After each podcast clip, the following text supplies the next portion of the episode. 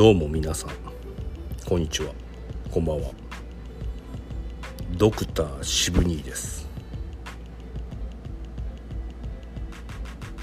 今日はどうしましたか？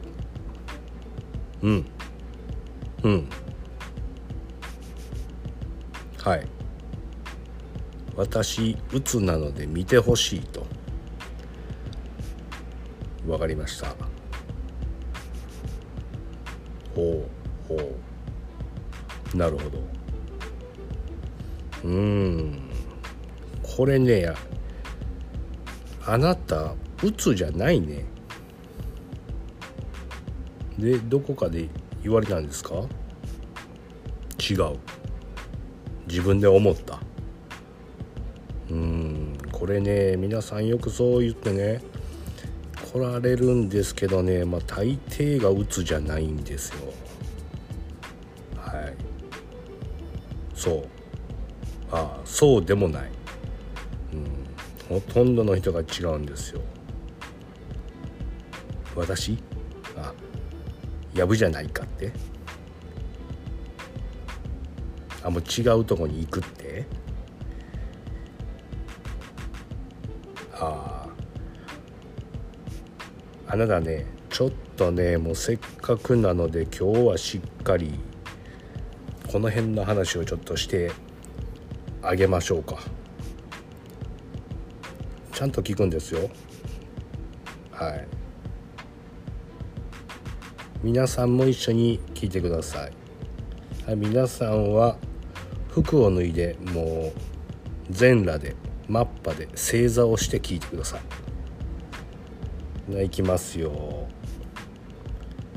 まずうつ病を簡単に言うと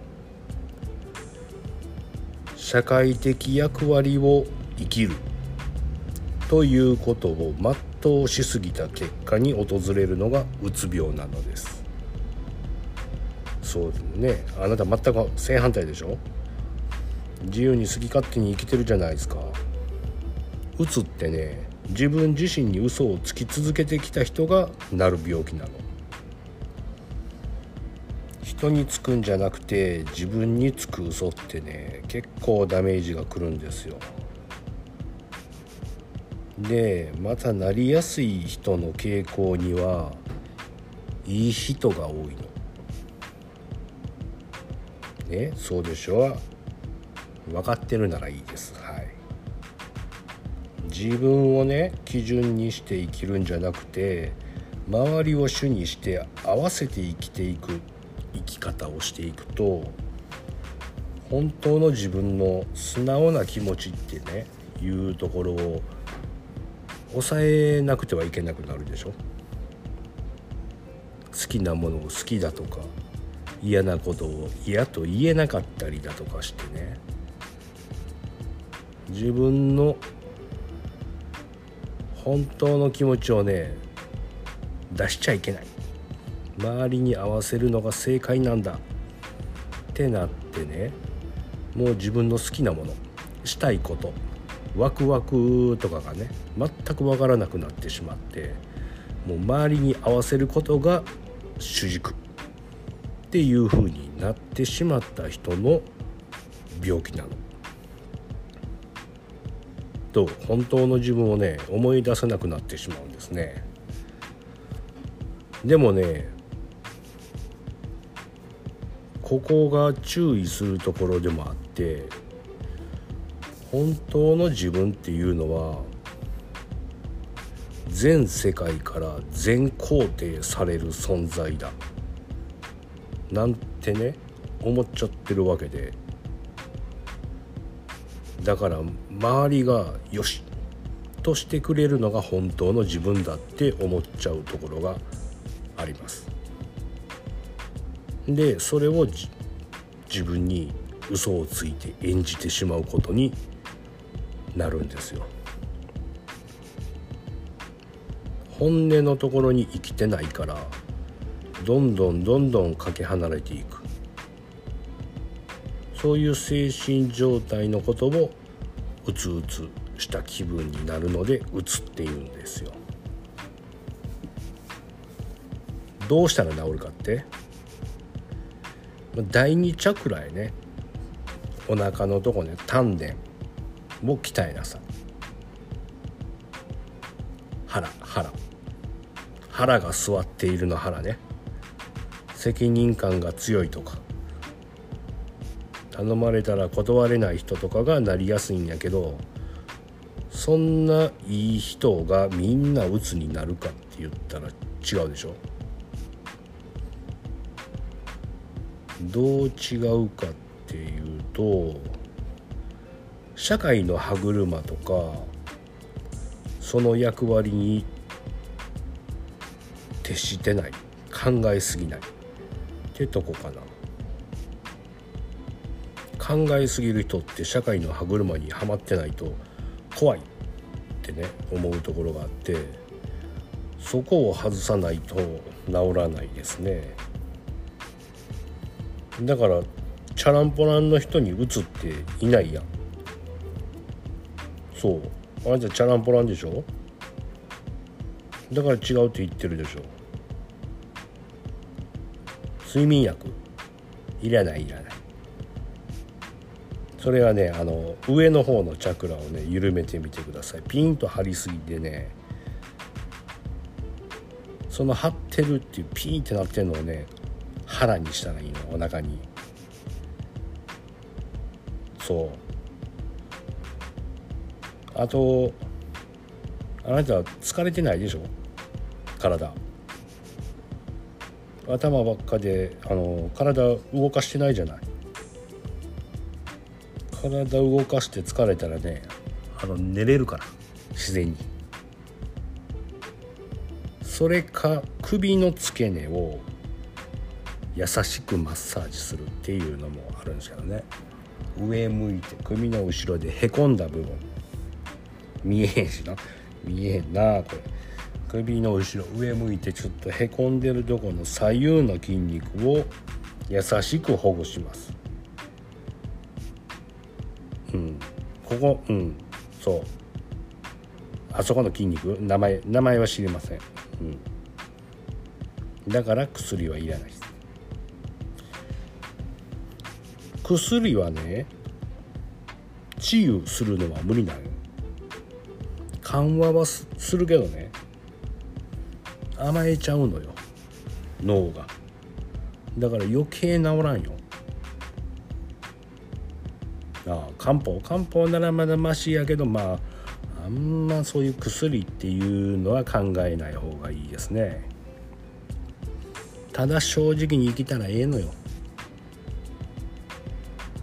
うつの人は正直に生きてると思い込んでるところがあって社会の歯車に合わせなくてもいいっていうことを気づかせてあげることが必要です。そしたらみるみる治るよ。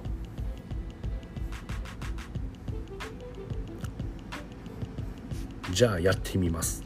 っていうふうにはいかへんからだ畑仕事ね。庭仕事とか動物セラピーなんかをあの最初したりするわけですよ。動物とか花に対してね構えなくていいし素直なままであの相対せるからそれで徐々に慣らしていくのね。自分のその緊張を緩めるっていうので。自然なままにつまりハートで生きたらいい。だけなんやけどね。まだねハートで生きてる私を作り上げるってしまってる人もいるからこれちょっと問題ね。これはねやっぱ幼少期に実際にあの僕もそうやけどみんなもハートで生きたら怒られたりいじめられたりとか無視されたりとかね。実際に体験してきたからちょっと怖いねんな。ハートで生きるっていうことがだから周りに合わさないと怖いっていうふうに基本もう刷り込まれてます。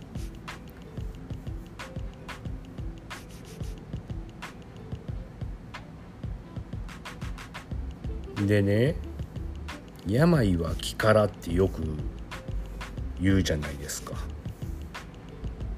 よく勘違いしちゃはるけど暗い気持ちやから。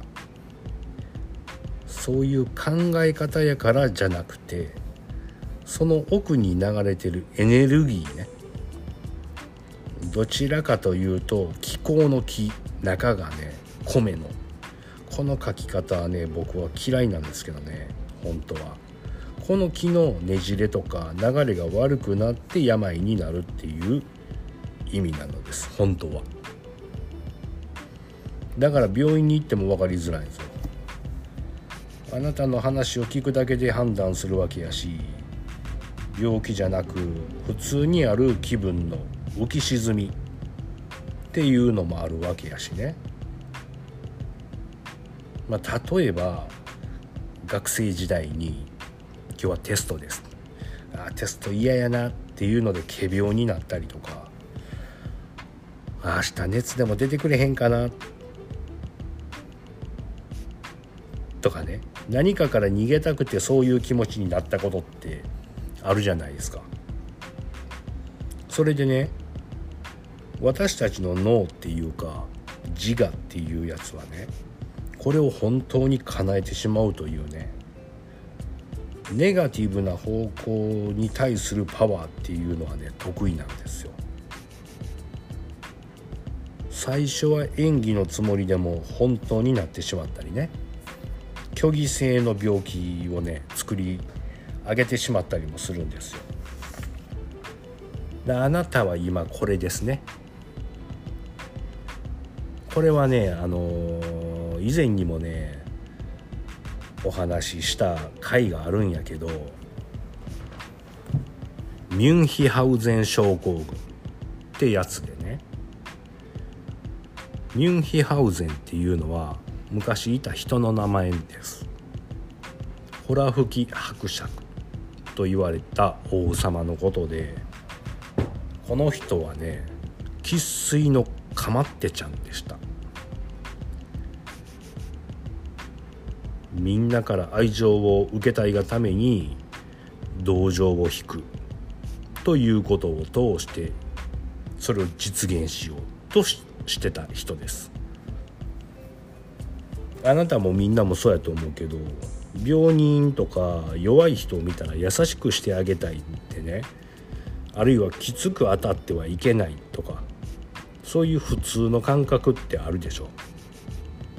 それをね逆に利用して自分の方に持っていく考え方の人。優しくされたいから。強く攻撃されたくないからこそ病気という状態を作り上げる。それがね虚偽ではなくて思い込みの力で本当に体にね不全が起きてしまう。それをミュンヒハウゼン症候群と言います。だから自分を病人として扱ってほしいっていうのが大前提。俺を病人扱いしないでくれ。じゃなくて病人だから優しくしての方なの。でそういう人は心療内科ね今あなたも病院来てますけども。最近うつうつとして何か辛くってってね言ってみてもらうわけですよ。あなたみたいね。じゃあ先生も見るよ、うん、大丈夫だと思いますよ。特に異常もないし健康だと思いますよ。って言われますやん。そしたらねセカンドオピニオンとしてね別の病院に行って私を病人として扱ってくれるところが見つかるまで病院を探したりしはるの。あるいはこの人は誰から見ても病んでるぞっていうのが分かりやすくするために分かりやすい形での自傷行為をしてね傷を見せるとかやっていったりとかそういうところがあります見たことあるでしょ？言い張るでしょ？たまに。これはねうつじゃないの。ご本人はねあの一緒くたにしはるけれど精神的にはいじめられてとか仲間外れにされてとか冷たくされてもっと優しくしてよって落ち込んでいるのは確かなんやけどそれは違いますよ。ってこと。つまりかまってちゃんなの。愛が欲しいちゃんなんですね。ただの。でそいつらがねもうそいつって言うてますけどね。自分が病気になる理由をね潜在的にどこに作り出しているのかっていうのがね大きく分けて7つに分かれます。まず7つ言いますね。1懲罰タイプ。2転嫁タイプ。責任転嫁の転嫁。3番防衛タイプ。4乖離タイプ。5番利得タイプ。利益を得るね。6復習タイプ。復習勉強じゃないよ。やり返すの復習ね。7番抵抗タイプ。抵抗する。っていういろんな理由で作り出しているわけなんですよ。偽病をね。ここねあのめっちゃ面白いから結構周りにおるよなってね笑えてきます。まあそんなね本当に病気の人を笑ったらあかんけど本当の病気の人ちゃうからね。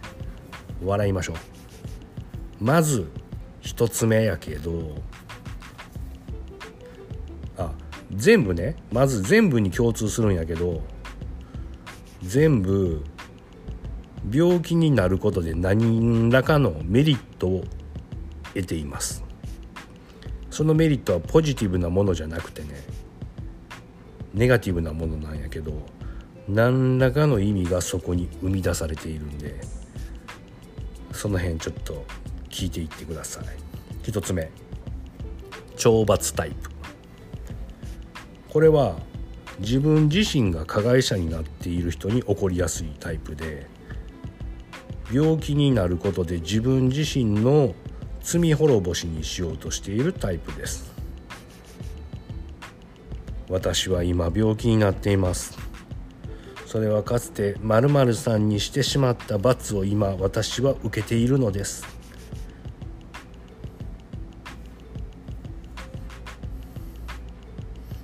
だからこの病を受け入れている。というタイプの人。だからこれはごめんなさいが行き過ぎた人。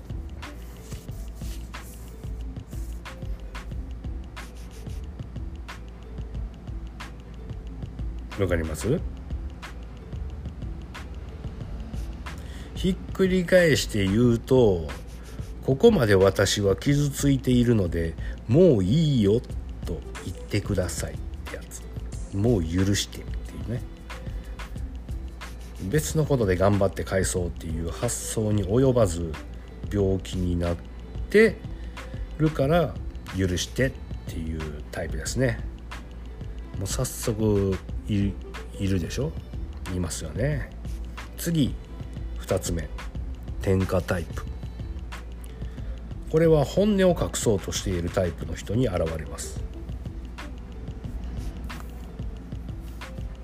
自分の中にある病気とは関係のない別の感情。それを認めたくない。そこから意識をそらしたい。がために病痛みや苦痛を想像して本当に嫌なことから目をそらすために病状を作っているタイプです。これはその人まあその人自身だけの話やね。まあ例え悪いけど歯が痛い時にね手のひらちみるとかね違うとこを痛くしようみたいな。一緒かなそれ、まあ、そういう感じですね。次3つ目防衛タイプ。これはねちょっとさっきと似てるけれど周辺環境のことになります。病気になっていることを理由にやりたくないことから逃げる。会いたくない人から逃げる。行きたくないところに行かなくて済む、まあ、キャンセル理由ね。といった初めに話したテストを受けたくない系のタイプね。これが3つ目の防衛タイプ。4つ目乖離タイプ。これはですね PTSD みたいなんやけど病気の確信があまりにもショックなことなので思い出したくない。それを考えさせないように病状に目を向けさせるというタイプ。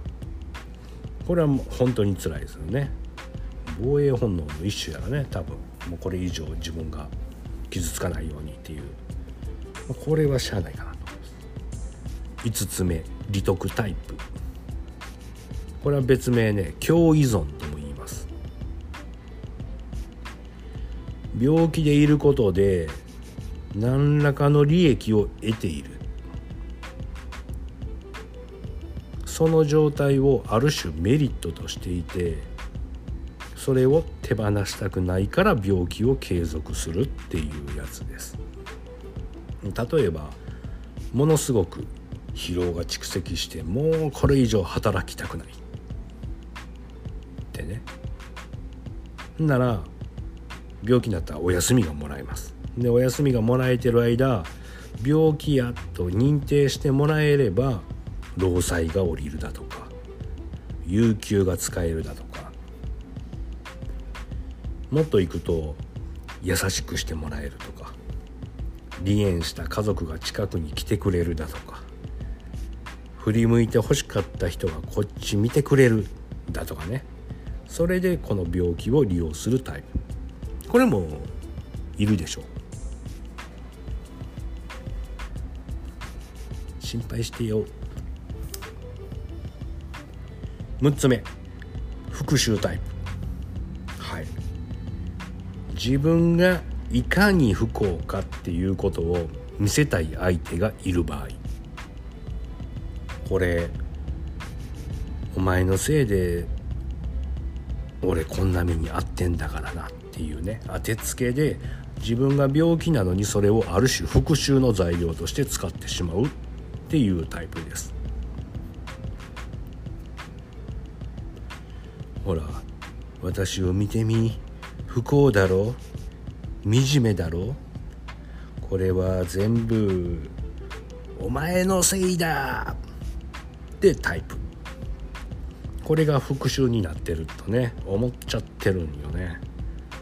復讐ってこういうんじゃないとね思うんですけどね。きっとこういうタイプはね生き量飛ばしてくるやろね。それもまたねさらっと返されて4倍返し。余計苦しむ最後7つ目抵抗タイプ。これは病気でいること自体がもうアイデンティティとして組み込まれているタイプです。私って病人なの。でキャラクター設定がもう確立してます。あちょっと今日顔色いいんじゃない？って言われてもいやいや。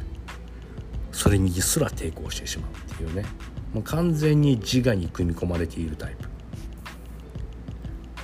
で自我っていうのがね状況を変化することをめっちゃ恐れとって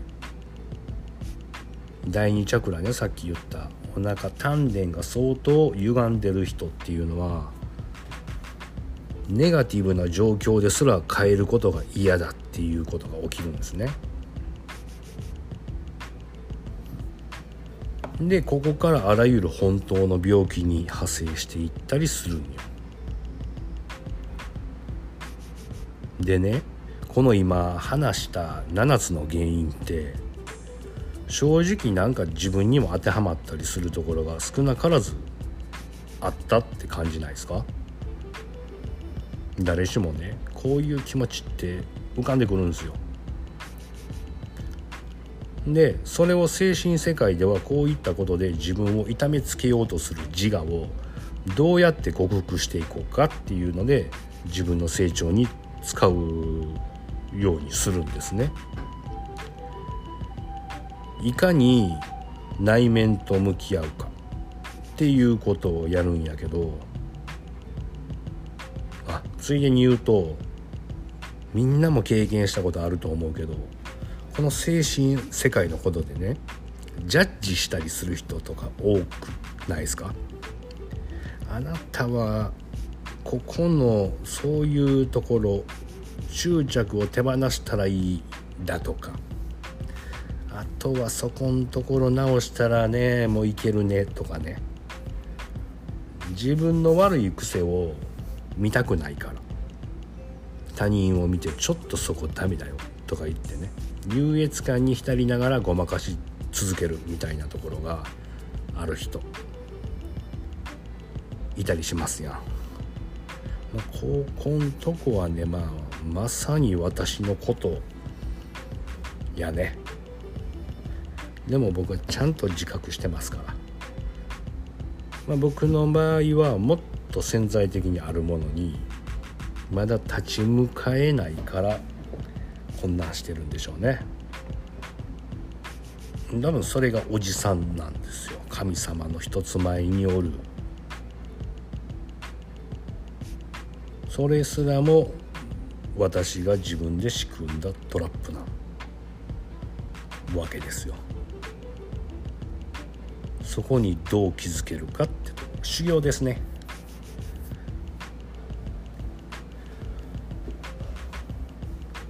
なのでまあ僕も基本かまってちゃんなとこあるけどって私のことはいいですよ。あなたのことですね。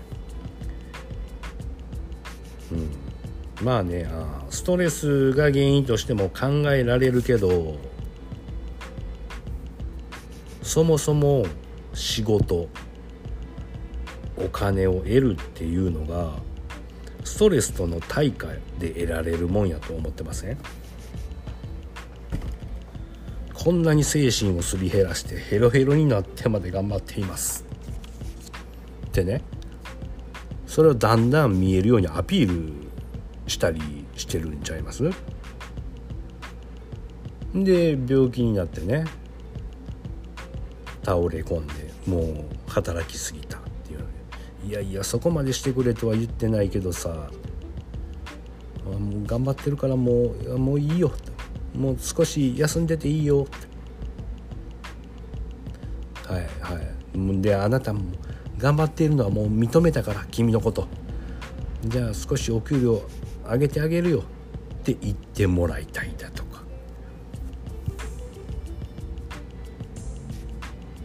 逆に疲れてるけど疲れてると言いたくない。本当は疲れてるのに。プライドが高くて甘えるのも苦手だし甘えられるのも苦手だとかいう人もねいますね。でそのくせ社会的地位というか自分の立場に優秀さあなたすごいねっていうところをね見てほしいっていう。また身につけたいとかね。そう認定してほしいっていう願望、うん、つまり承認欲求があるんですよ。それが強いねせやろ。もう認めなさいそこは。でそんなんしてるから理想としてるね。その優れたところと本当の自分との隙間が広くなってどんどんどんどん間が空いていっておかしくなってしまってるんやんで。そのキャラ設定と自分とのギャップに。うん。大したことないねんてあなた。本当は。だからこじらせるんよ。すぐに。何回も。毎度毎度。いっつも周りに迷惑かけてさ。そのかまってちゃんぶりにもあの周りが気づき始めただけのことよ。だからみんなが離れていくわけですよ。あなたはね周りから優秀な人とか素敵な人だとかね認められたいという承認欲求は強す。ぎめちゃくちゃ強いですから。でねこれを直すには2つしかありません。実際に優秀になって認められる。それなら解決します。やったって。で達成感も味わえますよ。でもその後それはねそれを維持する大変さが出てくるけどね。でもう一つはもう自分がポンコツやとね理解することです。自分の向いてないことを一生懸命やってるから向いてないがゆえに評価が来ないの。向いてないんですよ。でそういう風になってんの。たったそれだけのことなんですよ。だからあなたはもう無能だと認識することが一番手っ取り早いです。努力もしなくて済むから。優秀になるには努力が必要でしょ？少なくとも。でも体も心も疲弊しているからもう努力できないでしょ？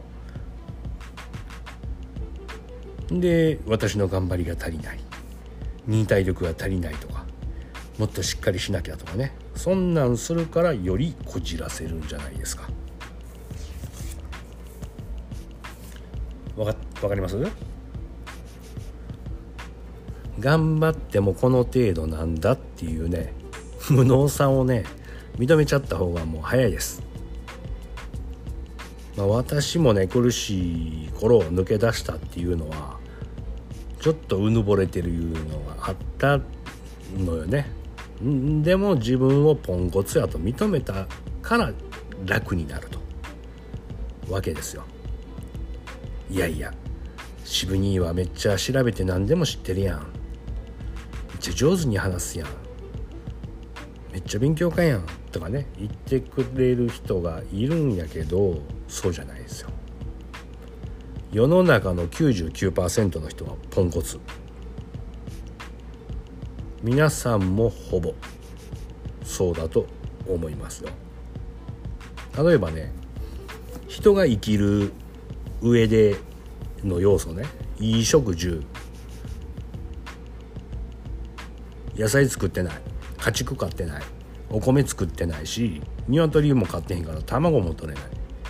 釣りに行くこともないから魚も取れへん。日々食べてるものに対してね料理はするけど食材ね。私何にもやってないよ。みんなもいくつかやってても全部は無理や。ああ私魚釣れへんしポンコツやわ。ってなる？お米作れへんしほんまダメやわ。ってならへんやポンコツって認めてるやん。できなくて当たり前ってさ。服に関して言うたら僕自分で作ったとか編んだとか塗った服なんて一つもないわけよ、まあ、みんなもそうやろうけどね。ボタンつけるとかね。服を縫い合わせる生地を縫い合わせるはできるけど生地作ってへんやんみたいなね。全部人の手でやってもらってるわけですよ。なんならそこの家も自分で建ててへんやろ。もう極論かもしれんけどさ。実際できないってことがあるっていうのはポンコツなんやで。きる人からしたらね。あんたそんなこともできないのって。衣食住何にもできてないみんな。街歩いてる人を捕まえてみ。ほとんどの人がほとんどのことできひんから。だからせいぜいなりわいとしてやっていることをそこそこ知ってるっていうくらいなわけですよ。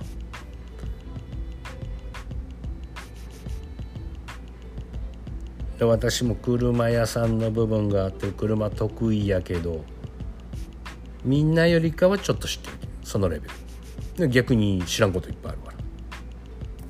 皆さんもそうでしょ？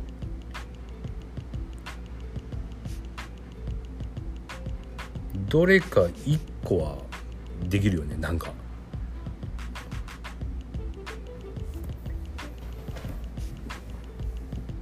え？特技が見つからない。ああそりゃねできないことだから見つからないのよ。自分ができることはもうしてることやからね。もうしてんのよ、うん、ああやりたいことが見つからない。やりたいことはね見つけるもんじゃなくてねそうなる感情のことやから今はやらないってことなんちゃうの？いいですねあなた。面白いですね、うん、まだ、うん、まだ見つけてない。そんなんもね言うけどねそれはね自分ができることだからもうすでにできているんだよ。で自分ではそれができてなんなん？ってなってるだけだよ。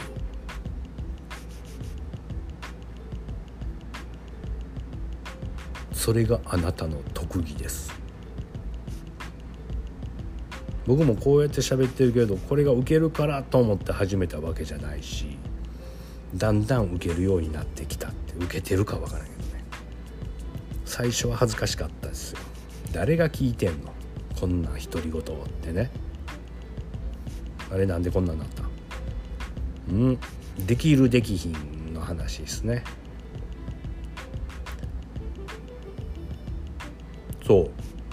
あのね人類誕生してから今までねいまだに誰一人できないことをやった人はいないからね。その人ができることをやっただけやからね。だから大したことないのよ。みんなもあなたも認めちゃいなよ。全然優秀じゃないんやから。だから承認欲求だけがすごいの。ものすごいの。大したことないからゆえにその強い承認欲求のためにめっちゃ数を集めようとするじゃない。もっと私を認めてよってね。でその中の1人2人が離れたからってビビってるんじゃないよ。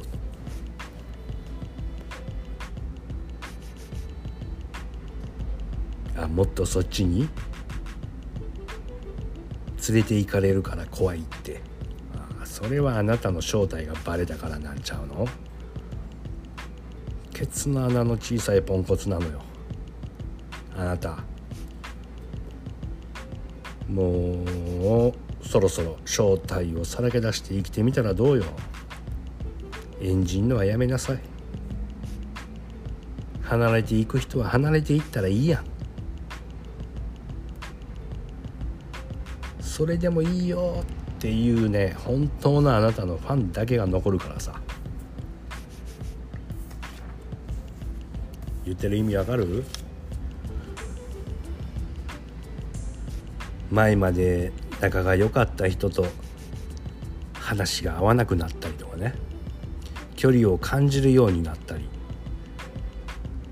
まあ悲しいけれど出会いがあれば別れは必ずあるもんや。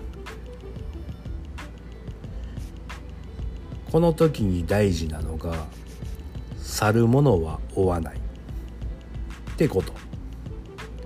無理に軌道修正しないこと。あなたにふさわしくない人はあなたにふさわしい人に席を空けるために去っていくの。全て意味があって必要なタイミングで必要な人と出会い必要なタイミングで別れも生まれるわけです。別に悲しいことなんかじゃないしほっといたらいい。手放すと楽になるから。必要なご縁はね必然的に現れるから。今自分の目の前にいてくれる人と大切なご縁を育んでください。もうねあなたのプライドも脱ぎ捨てちゃいなよ言う。はい。おお分かってくれましたか？よかったです。はい。じゃあ気楽に過ごしてみてくださいね。はい。気をつけて。お大事に。ということで今回はリクエストのありました病について。結構本当に病気になる前ってこういうのが根本にあるんちゃうかなってねいうお話でした。どうでした？当てはまるとこ結構あるでしょう。でこの、まあ、病気の人これは本人が聞いたらいいのかその周りにいる人が聞いたらいいのか、まあ、今回は周りにいる人に向けて話した感じかな。っていうところをこの辺のことを理解しておけばあのめっちゃ悩んだりとか人の相談事とかね悩み事とかに答えることもできるようになるやろうしもし今後皆さんのお役に立てたら幸いです。では今日はここまで。ありがとうございます。